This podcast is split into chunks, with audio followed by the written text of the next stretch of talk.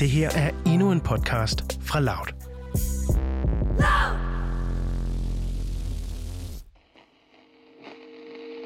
Ukraine finds itself in the middle of a tug of war between East and West. I slutningen af februar er det præcis syv år siden, at tungt bevæbnede mænd i kamuflagegrønne uniformer stormede det regionale parlament på Ukraines Krimhalø. Nobody knows what's going on inside. We just saw the building being taken over. About 30 armed people ran inside. They kicked out the police, then buses came with more people. They had grenades, rifles, handguns. These people were fully armed. De små grønne mænd, som de her bevæbnede mænd endte med at blive kaldt, havde ikke nogen mærker, der klart identificerede, hvilket land de kom fra. Men de talte sjovt nok russisk. Og når ja, så rejste de også det russiske flag på toppen af den bygning, de lige havde stormet. This morning, it was Russia's flag, not Ukraine's, that was hoisted up over Crimea's parliament. Få dage senere blev der afholdt en tvivlsom folkeafstemning på Krimhaløen om hvorvidt man ville være en del af Rusland nu. Og så annekterede Rusland ellers officielt området. De tog en del af Ukraine for at sige det, som det er. Just a few hours ago, the upper house of the Russian parliament, the Duma, uh, passed the treaty that will uh, allow President Putin to go ahead and annex Crimea by signing it into law.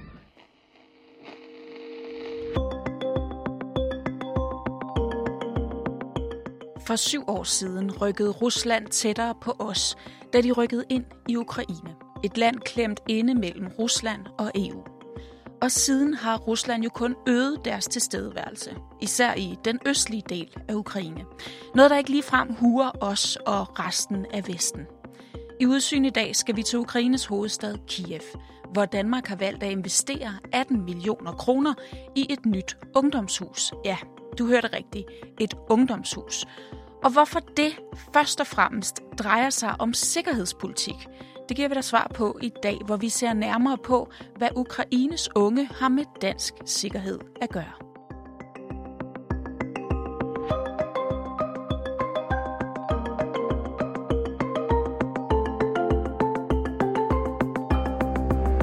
Du lytter til Udsyn. Din vært, Christine Randa.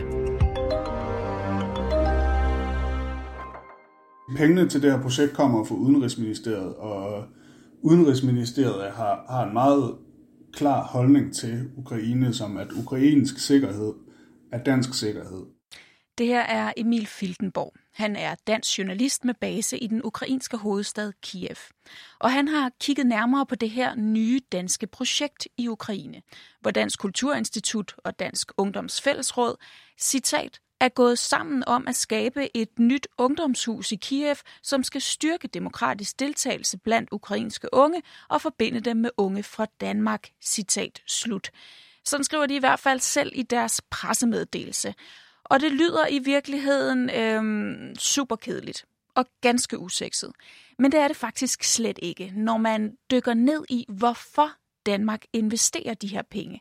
Altså hvad deres interesser er, så at sige en af de ting, der er med Ukraine, det er, at det er en, en, en sfære, hvor man ligesom siger, okay, det kan svinge, det kan svinge mod Rusland, og det kan svinge mod EU. Øh, så det her med at få etableret demokratiske institutioner og få etableret en, en, øh, en hvad skal man sige, tradition for, øh, for foreninger og for, for sådan den demokratiske proces i, i Ukraine, er som dansk sikkerhedspolitik et spørgsmål om, man gerne vil have, at Ukraine de vender sig mod EU og mod Danmark, i stedet for at vende sig mod Rusland. Ja, så prøv at forklare, hvorfor det er lige præcis Ukraine, der er, der, der er vigtigt for Danmark, der er så afgørende for rent sikkerhedspolitisk? Jamen, Ukraine er jo en bufferzone imellem Rusland og Vesten. Øh, og Ukraine er også øh, det, det er Europas største land, hvis ikke man tæller Rusland med i, i Europa. Øh, der bor 40 millioner mennesker i, i Ukraine. Altså det, det er et kæmpestort land. Og hvad de beslutter sig for at gøre, det kommer til, uanset hvordan man vender og drejer det, så kommer det til at betyde noget for, hvad vi skal regne med i Europa. Der er nemlig ret store ting på spil her. Der er en reel risiko for, at Ukraine ikke nødvendigvis fortsætter med at være, øh, være, være venner med, med Vesten på samme måde, som, som vi godt kunne tænke os det. Og som jeg beskrev i starten, så skal vi altså ikke spole tiden ret mange år tilbage for at forstå, hvor reel risikoen er. Og når vi ser tilbage, så skal vi ikke glemme, hvad der kom forud for Ruslands invasion af Krimhaløen. I februar 2014, der var der nemlig en revolution i Ukraine, hvor folket gik op imod landets daværende præsident, der var blevet, hvad skal vi sige, lidt for Ruslandsvenlig. Det var mildest talt voldsomt, og den centrale plads i Kiev, Majdan, stod i flammer. It started as a peaceful protest in one of Europe's busiest capitals. Today, it exploded into massive violence and bloodshed. Now on the brink of a civil war. At least 70 dead so far, and the death toll rising. Hvis man skal snakke om, om Ukraine, så, så er der to grundlæggende politiske nedslagspunkter, man altid skal have med. Øh, for det første, Majdan-revolutionen, øh, som for syv år siden afsatte øh, den tidligere præsident Janukovic, fordi han rettede sig mod Rusland og skrinlagde en aftale med EU. Øh, der er en demokratiseringsbevægelse, som er, er, er, er født af, af Majdan, og som, så er der en, en, en antikorruptionsbevægelse, øh, som også er født af samme revolution. Det er vigtigt at huske. Men da man så gik på gaden, og da man væltede præsidenten, der tog øh, Rusland så, øh, hvad skal man sige, muligheden øh, og, og besatte øh, store dele af Øst-Ukraine og Krimhaløen. Øh, og den krig er stadigvæk i gang. Øh, så de to ting skal man altid holde sig for øje, når man taler, taler om Ukraine. At der er en krig med Rusland, eller med separatister, som er støttet af Rusland, Øh, og så at, at der er en, en bevægelse i gang lige nu, som forsøger at udfase det gamle sovjetiske system, det gamle korrupte system, at få et demokratisk system installeret. Men ligesom der er en bevægelse for at fjerne korruption og for at demokratisere, så er der også meget, meget stærke kræfter, øh, blandt andet blandt oligarkerne, som forsøger at fastholde systemet, fordi det system er det, de tjener deres penge på, og tjener mange af deres penge på. Øh, så Ukraine lige nu befinder sig i en vanvittig vigtig periode i sin egen historie, hvor landet som enhed skal gøre op med sig selv, hvilken slags land det vil være. Og der foretrækker Danmark og nok også resten af Vesten, at Ukraine fortsat orienterer sig mod os og ikke mod Rusland. Og seneste tiltag fra dansk side af for at sikre den her vestlige orientering er altså et nyt ungdomshus i Kiev. Og lad os lige høre lidt mere om, hvad det sådan helt konkret går ud på. Lad mig introducere dig for Julia Arnfred Bøjsen. Jeg hedder Julie, jeg er 29 år gammel, og jeg har en bachelor i statskundskab, og så har jeg en Master of Arts i noget, der hedder Communication for Development. Julie, hun har beskæftiget sig ret meget med Østeuropa, især Ukraine både som chefredaktør for magasinet Røst og under sit halve år som praktikant på den danske ambassade i Kiev. Og nu skal hun være leder for det her nye dansk-ukrainske ungdomshus i Kiev. Det skal være et ungdomshus, hvor øh, unge kan komme og lave øh, demokratiprojekter eller kulturprojekter. Og det skal være et sted, hvor både danske og ukrainske unge kan komme og øh, udfolde sig. Så det skal være nogle trygge rammer i et, altså et fysisk lokale, som så bliver liggende i Kiev. Øh, og så skal vi så facilitere så godt vi kan øh, med de arrangementer, der skal laves, og foreningsarbejde, og diverse elementer af det, vi sådan i Danmark forstår som det lille demokrati, og den demokratiske væremåde.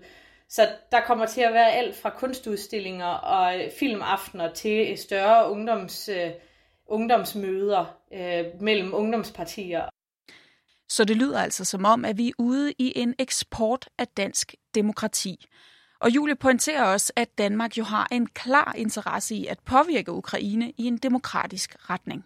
Altså, Ukraine er jo ved et øh, slags vendepunkt, hvor at der kan ske rigtig meget nu. Øhm, der, der er ligesom ting, der rører sig i samfundet, og det er ved at være i sådan en omvæltning, hvor de er ved at etablere en national identitet og ved at udvikle et civilsamfund. Så, hvis, så nu er ligesom tidspunktet, hvor vi kan få rigtig meget for pengene. Fordi at hvis vi sætter ind nu, så kan man virkelig se en effekt. Så vi bruger vores soft power og forsøger at styrke det ukrainske civilsamfund, som det hedder. Det er nemlig ikke så stærkt endnu. Det er et ret spædt civilsamfund, som nok i høj grad sådan udviklede sig efter 2014, hvor at folk pludselig øh, organiserede sig under Majdan-revolutionen. Øhm, så der er en masse initiativer i Ukraine, øh, men de har tit nogle ret dårlige rammer at arbejde i. Og det her ungdomshus, det kan så være med til at skabe noget mere sådan øh, permanente, solide strukturer, hvor man kan gå, og man har et mødelokale, og der er nogle øh, rådgiver, man kan spørge til råds, øh, fordi det kommer vi også til at facilitere.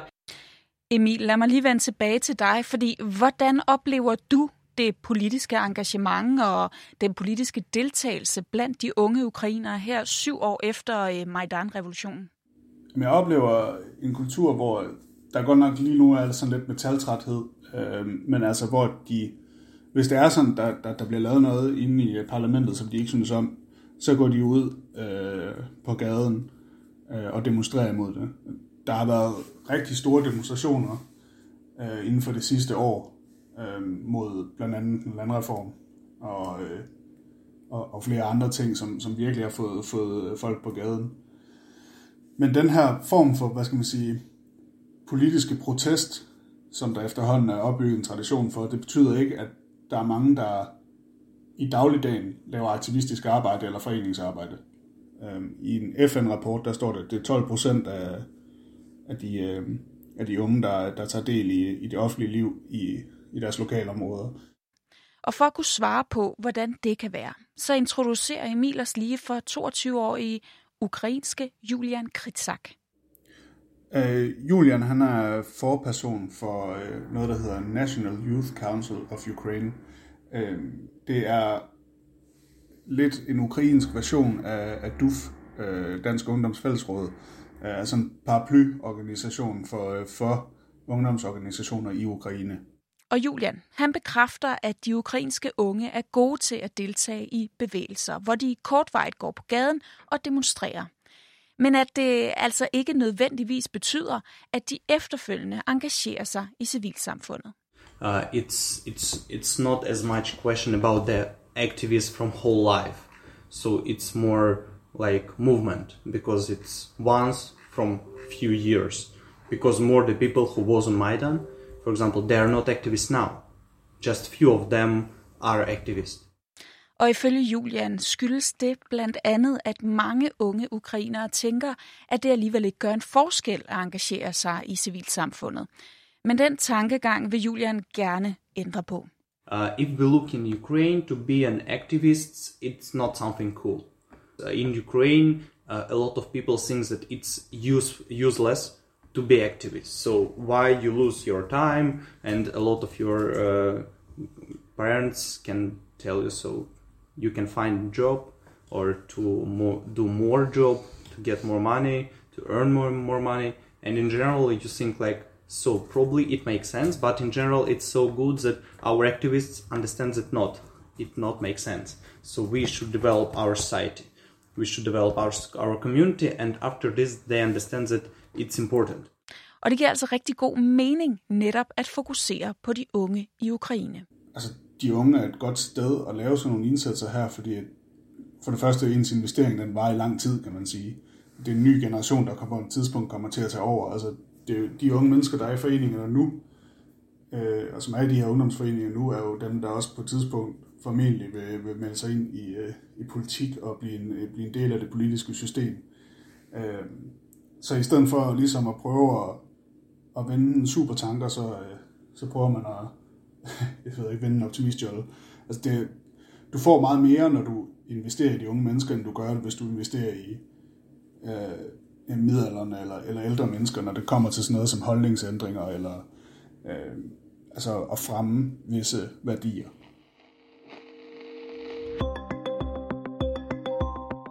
Okay, så vi kan vist godt konkludere, at øh, det her dansk-ukrainske ungdomshus i Kiev ikke kun handler om, at, øh, hvordan skal vi formulere det, at, at Danmark er super altruistisk, som det så fint hedder, og bare gerne vil give de unge ukrainere et bedre liv med mere at skulle have sagt.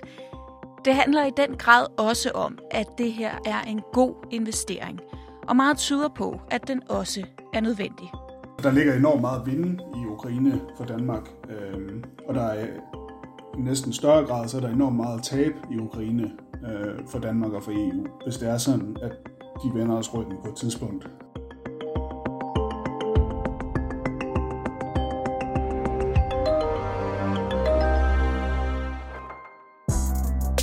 Det her var en aktuel podcast fra Loud. Hvis du godt kan lide at følge med i samfundsdebatten, men ikke kan holde ud og se debatten på DR2, så prøv i stedet vores debatprogram, Touché. Her tager Cecilie Lange og Kevin Sakir aktuelle emner op på en nysgerrig og undersøgende façon.